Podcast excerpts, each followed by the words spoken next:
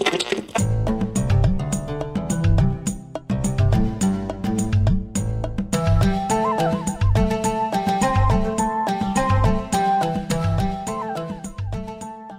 عليكم ورحمة الله وبركاته. حياكم الله في دم البودكاست صوت القرن الإفريقي. معكم محمود يوسف وضيفي في هذا اليوم عبد الرحمن بن ديرية إمام مسجد سليمان الفارسي في مدينة الشارقة الإماراتية. حياكم الله شيخ. حياكم الله وحيا الله المستمعين في دم البودكاست. أتمنى يكون المحتوى مميز ومفيد إن شاء الله. في البداية دعنا نعرفكم على عبد الرحمن عبد الرحمن ولد وترعرع في دولة الإمارات العربية المتحدة. أنهى دراسته المدرسية في مدرسة محمد بن خالد في أبو ظبي. بعدها حصل على شهادة البكالوريوس في الشريعة والدراسات الإسلامية قسم الفقه من جامعة الشرق حاليا عبد الرحمن يعمل إمام مسجد في مدينة الشارقة الإماراتية. عبد الرحمن أكرمه الله بحفظ كتاب الله. اليوم سوف يحكي لنا كيف بدأت مسيرته مع القرآن وكيف كانت بدايته وما هي العوامل المؤثرة في موضوع حفظ القرآن الكريم ولماذا لا يوجد كثير من الحفاظ خاصة من يعتبرون أنفسهم أن اللغة العربية هي لغتهم الأولى وماذا يعني أن يكون المرء حافظا لكتاب الله؟ كل هذه الأسئلة وغيرها سوف يجيب لنا عبد الرحمن. عبد الرحمن خلينا نبدأ في البداية. كيف كانت مسيرتك مع القرآن الكريم؟ والله بدايتي كانت بداية آه، مثل بداية كل إنسان والديه يحاولون أن يلقنوه مبادئ التجويد والهجاء الالف باء وهكذا. يحاولوا يربون على الأخلاق الكريمة ويحاولون يحفظون قدر ما يستطيعون من كتاب الله عز وجل. فالبداية كانت في من المرحله الابتدائية وقبلها الوالد دخلنا إلى آه، مراكز التحفيظ وكان يحاول يحببنا بالقرآن. حفظنا اللي نقدر على اللي نقدر عليه في هذه الفترة. مبادئ العلوم جزء عامه جزء تبارك. الوالد كان حريص آه، على أن نحفظ القرآن أنا وإخواني. والحمد لله يعني آه، كانت فترة حفظ القرآن هذه هي النواة الأساسية في الحياة هذه كاملة. إلى يومك هذا هي من بركة هذيك الفترة. والحمد لله. مثل ما نعرف الأسرة الكريمة هي مثلث تعتبر المثلث الأول في العلاقه علاقتك القران كما وضحت الآن.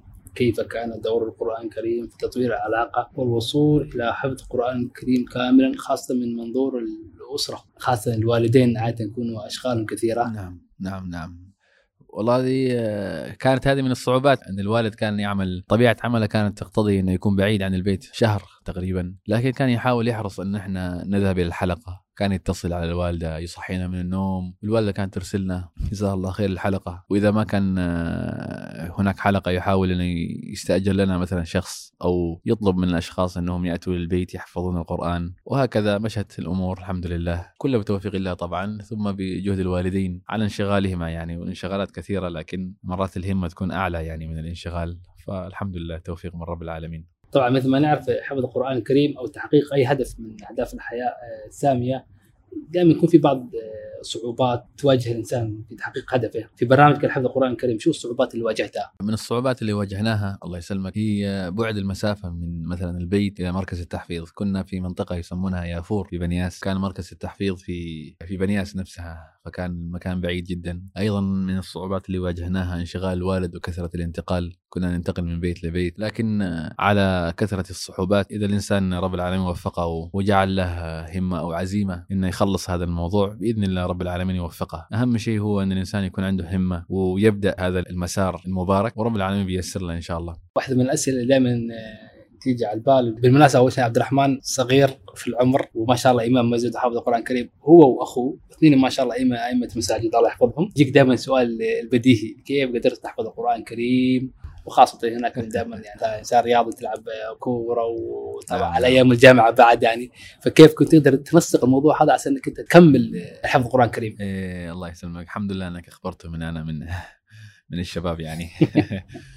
الله يسلمك. آه، نحن بدأنا حفظ القرآن يوم كنا صغار ثم صار فترة انقطاع يعني بداية آه، في الإعدادية والثانوية بسبب يعني المراهقة سن المراهقة.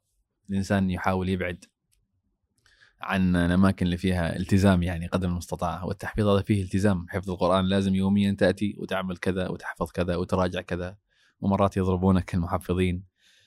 لكن سبحان الله فترة الجامعة كانت الفترة الذهبية على كثرة مع أن نحن كنا في الجامعة لوحدنا يعني كنا في السكن الداخلي في جامعة الشارقة. ما عندنا أي أبدا التزامات. كنا أحرار يعني حرية يسموها الحرية. لكن سبحان الله الوالد كان آه، يتمنى إن إحنا نحفظ القرآن. فبدأنا من الجامعة مسار قلنا لازم نوصل إلى السنة الفلانية مثلا مثلا ما نتخرج إلا ونكون حفظنا القرآن. تأخذ اللي تأخذه يعني. كان عندنا مثلا ساعة آه، مثلا بعد العصر كان عندي غالبا بعد صلاة العصر ما أكلم حد يعني كنت أجلس في المسجد.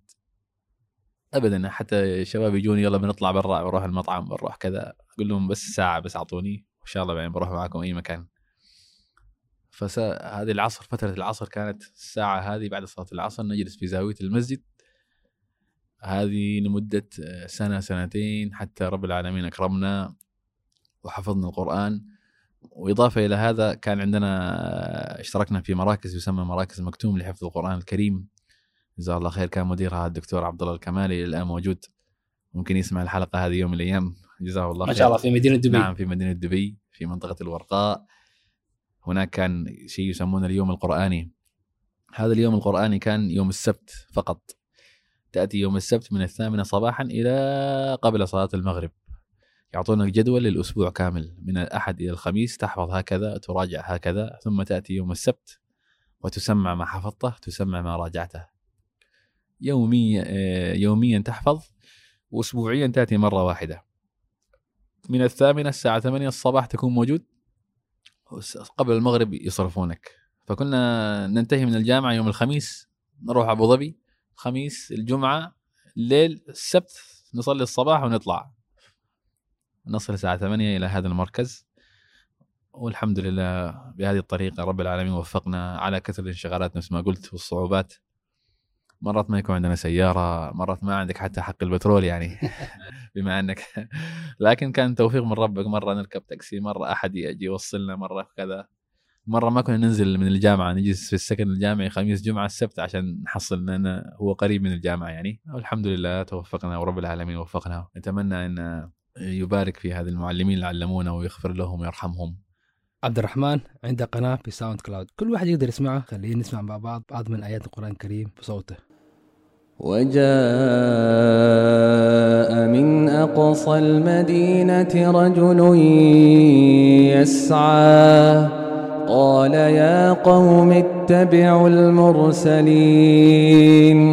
اتبعوا من لا يسألكم أجرا وهم مهتدون. ما شاء الله صوتك جميل. طبعا كل إنسان عنده شخص أو أحد يحب يقتدي فيه أو يستهويه في موضوع التقليد والمحاكاة فمن هو الشيخ أو القارئ اللي تميل له التقليد؟ والله عندنا الشيخ عبد الله الجهني اللي تعرفونه إمام الحرم المكي. كان إمام مسجد قباء في أيامنا لكن الآن هو إمام الحرم المكي. أنا أحب دائما أسمع لهذا الرجل ولا من يشبه صوته يعني. ويوم يحشر أعداء الله إلى النار فهم يوزعون. حتى إذا ما جاءوها شهد عليهم سمعهم وأبصارهم وجلودهم أنا كنت أسمع له وكان هو يقرأ خاصة صلاة الفجر يقرأ بقراءة هادئه جدا. ثم عجبتني قراءة الشيخ عبد الله عبد الرحمن السديس ثم الشريم صلاح البدير أئمة الحرم المدني أو المكي ثم ذهبت مرة إلى أحد المختصين في علم الأصوات والمقامات فقال لي آه، يا عبد الرحمن حسب خبرتي تحب مقام معين. علم في علم الأصوات في شيء يسمونه المقامات. قال أنت بما أنك تسمع لمثل هؤلاء المشايخ فأنت تح- تحب المقام اللي يسمونه الرسم وهو أحد المقامات الصوتية. اللي أنا ما عندي خبرة في المقامات لكن هذه هو قال هكذا يعني. قال لي أنت ابحث عن هذا المقام إذا بحثت عن شيخ معين اكتب شيخ كذا يقرأ بمقام كذا. فخلاص أصبحت الآن أبحث عن من يقرأ بهذا الصوت. ما صرت أبحث عن الشخص بقدر ما أبحث عن نوعية القراءة اللي هو يقرأها. فالحمد لله يعني وفي الأخير التقليد يعني غير محبذ يعني. لكن البدايه الواحد يبدأ لازم يقتدي بأحد ثم يطلع له مسار يعني هو يكتشف نفسه نفس ما يقولون أو يبدع يعني. ماذا يعني أن يكون المرء حافظا لكتاب الله؟ إيه ما شاء الله هذا سؤال مهم جدا. والله ما إذا تريد أفسر لك يعني كلمة بكلمة يعني يعني حفظ كتاب الله هو الحياة يعني حقيقة هو الحياة الحقيقية. تعيش مع القرآن بركة القرآن. الله يبارك فيك وفي وقتك وفي أهلك وفي أبنائك وفي عملك وفي. حتى في مالك سبحان الله رب العالمين يبارك. آه، عندما أكملت سبحان الله حفظ القرآن الحياة تغيرت يعني 180 درجة كما يقولون. تحسنت الحياة أقصد يعني. الراحة النفسية اللي يبحث عنها كل واحد الآن. كل واحد يبحث في هذه الحياة أصلا يصحى الصباح لين ما ينام يبحث عن هذه السعادة. حقيقة السعادة في كتاب الله عز وجل في حفظه خاصة يعني أو ما تيسر منه يعني. من استطاع يحفظ كامل؟ الحمد لله. من لم يستطع يحفظ ما يستطيع. هذا اللي هو هذا هو معنى حفظ القرآن. الحياة. بعد ما حفظت القرآن الكريم شو الأجل بعدك في التفكير؟ هل الاهتمام بالتفسير موضوع الفقه هل فكرت بهذا الشيء؟ هو كان في الجامعة تخصصي هو الفقه. لكن سبحان الله كما قلت لك بركة القرآن. إني حتى غيرت طريقة تفكيري تغيرت حتى التخصص حاولت إني أغيره أنا حتى يتناسق مع كتاب الله عز وجل. صرت أدرس علم يسمونه القراءات وهو من العلوم اللطيفة يعني ومن أسباب أو من أهم أسباب تثبيت القرآن هذا. لأنك أنت تقرأ بقراءة معينة ثم تعيد القرآن بقراءة أخرى ثم تعيده بقراءة أخرى. فكان من أسباب تثبيت القرآن كنت أريد أثبت القرآن فنصحوني المشايخ أصلا الشيخ اللي كنت أحفظ عنده الشيخ الوليد يسمى الشيخ سوداني لساته موجود الآن في دبي الله يحفظه. قال لي عليك بالقرآن وعليك بالقراءات بديت أقرأ هذه القراءات قالون وكذا. الحمد لله يعني الآن صار فكري كله بهذا الباب يعني كيف أقرأ وكيف أنتهي من القراءة وأبدأ قراءة ثانية. وإن شاء الله رب العالمين أتمنى ان اكون مدرس صراحة للقراءات. هنا أو إذا رجعنا البلد وهذا هو الهدف الأسمى صراحة والأعظم. إن شاء الله إذا رجعنا البلاد الصومال نعمل نفتح دوكسي كما يقولون الصوماليين دوكسي قرآن وندرس القرآن بإذن الله عز وجل. ليش في حفاظ كثر ما شاء الله القرآن الكريم؟ في القرن الافريقي أكثر من دول عربية، أنا هنا أتكلم عن الشباب القرن الافريقي المواليدين مهجر أو مقيمين دول عربية، برأيك ما هو السبب؟ والله الله يسلمك. من الأسباب في القرن الأفريقي حفظ القرآن آه، تقدر تقول هو نموذج الحياة. بمعنى أن شيء طبيعي عندهم من الابن يذهب الحلقة ويروح يحفظ قرآن. مو شيء كبير عندهم يعني. يحفظ القران صار مثل العادة. عندنا هنا مثلا في الوطن العربي لازم إن أنت تكلم الولد وتقنعه تحاول تقنعه إن هذا حفظ القرآن شيء كبير وإنه وإنه لأنه هو غالبا يكون مشغول عن الأمور هذه ملهيات أو أشغال الحياة. لكن لازم الآباء الوالدين هنا يأتي دورهم إنهم يقنعوا الولد أو الطفل أو الشاب إن هذا من أسباب البركة وكذا ويبذلوا جهد جهد أكثر من الجهد اللي يبذلونه البلد هناك القرن الأفريقي. هناك ممكن آه، شيء طبيعي العصرية إذا صليت صلاه العصر تطلع تجد كل الأطفال من البيوت طالعين ورايحين على المنعامة ويسموها أو الدكسي أو مركز التحفيظ. هنا لازم أنت تخبر ال- الطفل أو الشاب إن هذا الشيء مهم جدا وإن حفظ القرآن أمر كبير وانه وانه وانه وانه لما تقنعه. ثم تحاول تبحث له عن مركز تحفيظ أو الدكسي هذا وانه صح إن المشاغل ممكن تكون المشاغل هي نفسها صراحة حقيقة هنا أو القرن الأفريقي لكن ممكن ملهيات أكثر. لكن دور الوالدين هو أهم شيء. بعدين الإنسان ابن بيئته. الآن البيئة هنا يعني صعب إنك تجد مثلا ناس يروحون قرآن يذهبون. لكن موجودين. عندنا الآن بعد في هذا الزمن عصر السرعة عندنا التحفيظ عن بعد يعني. مراكز التحفيظ في العالم كله تستطيع تحفظ من مراكز موجودة في أو معاهد في الحرم نفسه. تستطيع إنك تحفظ قرآن تستطيع إنك تستغل أوقات الإجازة إذا أنت مشغول بالجامعة أو الدراسة أو العمل حتى. إحنا كان عندنا في مركز التحفيظ اللي كنا فيه في حلقة يسموها حلقة الموظفين فقط خاصة للموظفين. حتى يوم السبت كانوا يأتون الساعة 11 ما يأتون حتى مع مع الطلاب أو الساعة 8 لا يراعونهم لكن في حلقة للموظفين. يقول هذول أسبوع كله مشغولين. الجمعه والسبت نعطيهم فترة. فهم يجون من الساعة 11 لساعه 2 أو 3 ثم يذهبون. معناها إن الإنسان وين ما يضع نفسه الإنسان أين يضع نفسه؟ الآن مثلا أنت تريد تذهب إلى بلد معين. خلاص تبحث عن جميع الأسباب للذهاب إلى البلد. تسأل وكالة السفر والتذكرة وإذا فيها تأشيرة أو إقامة كيف وفندق. نفس الشيء تريد تحفظ قرآن؟ طريقة موجود. تسأل وين المراكز تبحث عن أصدقاء لهم همة عالية في حفظ القرآن. والأجر على قدر المشقة يعني. المشقة ممكن هنا أكثر تكون من البلد هناك. لكن الأجر على قدر المشقة. والإنسان آه، يتعب في بداية حياته عشان يستريح بعدين إن شاء الله. يحاول الإنسان في حياته خاصة قبل ما ينشغل بالزواج وبالأعمال. إنه يحفظ قرآن. والوالدين لهم جهد. لهم آه، دور كبير جدا. في أن الإنسان ما ينصبغ ببيئته. يعني الآن بيئة مثلا في الإجازة مثلا بعض الناس يسافر. فصعب إن في بيئة الناس يسافرون فيها تقول لابنك لا تحفظ قرآن. فهنا يأتي دور الوالدين ويحاولون إن يقنعون الإنسان في أهمية حفظ القرآن وكذا. وأن يا ابني هذه فترة قليلة من الحياة. سنة سنتين من حياتك كلها ثم بعدها سافر وين ما تريد. فهذه هي يعني الإنسان ابن بيئته. البيئة في القرن الأفريقي سهلة جدا الإنسان يحفظ فيها القرآن لأن هي أسلوب حياة أصلا حفظ القرآن. لازم العصر أو الصباح يكون الإنسان في. في القرآن في دكس القرآن أو مركز التحفيظ. عكس مثلا هنا عندنا ما عندنا مثلا هذه الفكرة أو هذا طريقة الحياة هذه أو أسلوب الحياة. معروف الإنسان ينام يصحى العصر يجلس هنا ولا يروح يشرب شاي وكذا. فيحتاج الوالدين إلى دور أكبر يحفظوا القرآن أو يرسلونه أو أو أو أو, أو يلحقونه بحلقة من الحلقات يعني. عبد الرحمن آه، متى ناوي ترجع البلد إن شاء الله؟ والله هذا سؤال آه، صعب حقيقة. هو الفكرة موجودة والخطة موجودة ونحن نتمنى اليوم قبل بكرة لكن نحاول نهيئ هذه الأسباب يعني. بإذن الله في أقرب فرصة بإذن الله. كان في واحد هذه قصة ممكن نستفيد منها. قاضي صومالي كان في فلسطين أيام زمان. ذهب إلى هناك وعمره 30 سنة تقريبا أو 40 سنة. ثم جلس للقضاء 50 سنة. ثم رجع إلى الصومال وعمره 90 هكذا 85 في آخر عمره. فرجع فقالوا ماذا تنصحنا وكذا؟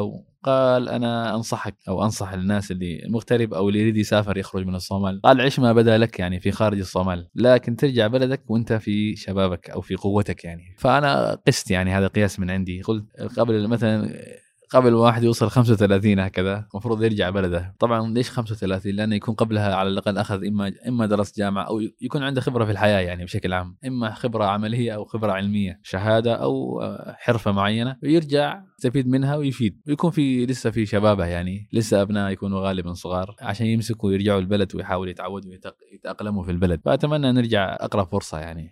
وهذا هم مهم جدا ولازم كل واحد صومالي في الغربة يهم فيه. يفكر فيه دائما متى برجع؟ لأن هذا في الأخير آه، عليه واجب الوطن هذا له واجب له حق إنه يرجع ويستفيد من هذا الولد أو من هذا ما شاء الله شو. المقامات المنتشرة في القراءات في القرن الإفريقي؟ والله عندنا في الصومال بشكل عام الآن طبعا في في الحضر أي في المدن خلاص انتشرت حفص اللي هي القراءة المشهورة في العالم كله لكن إذا رحت رحت البوادي أو الأقاليم الوسطى أو الجنوبية تجد قراءة الدوري يسمونها الدوري عن أبي عمرو أو السوسي بشكل عام أبي عمرو هي هذه مش مش- مشتهرة في السودان إريتريا والصومال بعض الأقاليم شرق أفريقيا بشكل عام. هذه أشهر قراءة عندنا. الآن تجد حفص يعني انتشرت بقوة لكن إذا ذهبت للبوادي كبار السن يقرؤون بهذه القراءة. فأنا ك- كانت هذه حتى القراءة الثانية بعد ما خلصت القراءة المشهورة عندنا هنا. حفص الشيخ الصومالي كان يدرسنا قال أول شيء تدرس قراءة أهل بلدك. لأنك يمكن ترجع يوم من الأيام بلدك تقرأ فيها يعني ما تأتي بشيء جديد.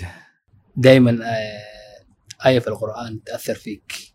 والله آيات كثيرة تأثر فينا حقيقة لكن أكثر آية هي متعلقة بموضوعنا الآن العودة بما أنك سألتني عن العودة. طبعا الصوماليين ما شاء الله هي كثير هم كثر أصلا في العالم. فأنت إذا رجعت أو ما رجعت في ناس ثانيين بيرجعون يعني. ففي آية قريب من هذا المعنى في آخر سورة محمد اللي هي وإن تتولوا يستبدل قوما غيركم ثم لا يكونوا أمثالكم. بمعنى أنا رجعت الحمد لله استفاد من البلد ووقفت نفسك. إذا ما رجعت رب العالمين بيهيئ واحد أحسن منك وبيرجع البلد وإن شاء الله بي- بيكون له بصمة يعني. أنت كن من هذا النوع اللي يرجع بلده ويكون له بصمة مستقبلية في هذا البلد اللي يحتاج لكل واحد منا الآن في هالفترة خاصة الآن. الآن إحنا الجيل نحن كنا الجيل الأول اللي يولد خارج البلد يولد لكن في جيل ثاني يولد خارج البلد الآن اللي هو أبنائنا يعني. فالفجوة بعيدة يعني. فقدر المستطاع نرجع البلد على أساس نحن نتعلم نتعرف عليه وأبنائنا يتعرفون عليه. فهذه الآية هي أهم آية أشوفها أنا دائما أكررها. وإن تتولوا يستبدل قوما غيركم ثم لا يكونوا أمثالكم. طبعا هي لها تفسير معين أكيد في الشرع لكن مما يستفاد منها هذه هذه المعاني. معنى اللي هو إن أنت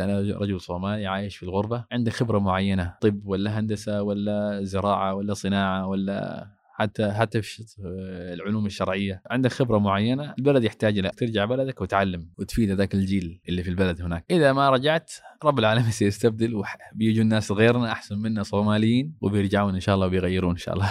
كل شخص يتمنى ولده يكون حافظ بكتاب الله لكن هناك مسؤوليات كثيرة مم. على أولياء الأمور شو الخطوات اللي المفروض يسوونها والله أولياء من الأمور ال... عشان من ما يجعلوا يوصل عمره؟ سنة سنتين خليه يسمع القرآن دائما. دائما يسمع في السيارة حتى يدخل في لحمة وفي دمه. من أجل ذلك أنتم تعرفون يعني مثلا من السنة الولد إذا ولد يؤذن في في أذنه. ليش يؤذن في أذنه؟ من معانيها أن الولد يدخل الأذان أو ألفاظ الأذان في دمه. فالواحد يسمع ابنه دائما القرآن يسمع في الصلاة يشيل يأخذه مع المسجد يحببه في هذا الشيء. يحاول أنه يجعل القرآن من حياته يعني. قل يا ولد هذا مهم جدا هذا كذا هذا أساس البركة وهذا وهذا وإن شاء الله رب ويدعو الدعاء مهم جدا. الإنسان يدعو دائما بصلاح أهله وصلاح مجتمعه. الدعاء هذا سلاح مهم جدا. وإن شاء الله رب العالمين بيجعله من الصالحين من حفاظ كتاب الله بإذن الله عز وجل. لكن لازم شوية يبذل بعض الأسباب يعني. مثل ما هو يبحث عن ابنه لابنه الطعام والشراب والسكن واللباس نفس الشيء يحاول. وهذه أشياء مهمة طبعا. نفس الشيء يحاول يبحث إنه يكون من حفاظ كتاب الله. صلاح قلبه يعني. مثل ما هو يريد يستر ابنه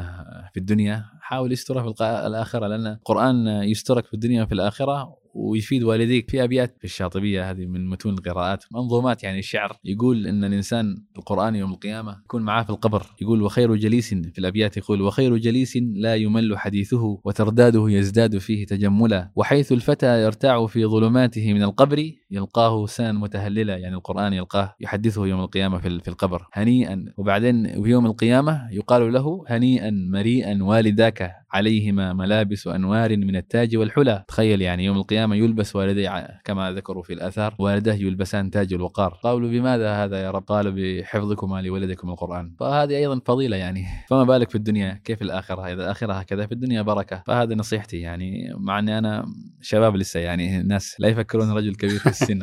أنصح. أنا منهم يعني. نصيحتي إن يحاولوا يحفظوا أبنائهم القرآن كتاب الله. هم بيحفظهم إن شاء الله في دينهم في دنياهم بإذن الله عز وجل.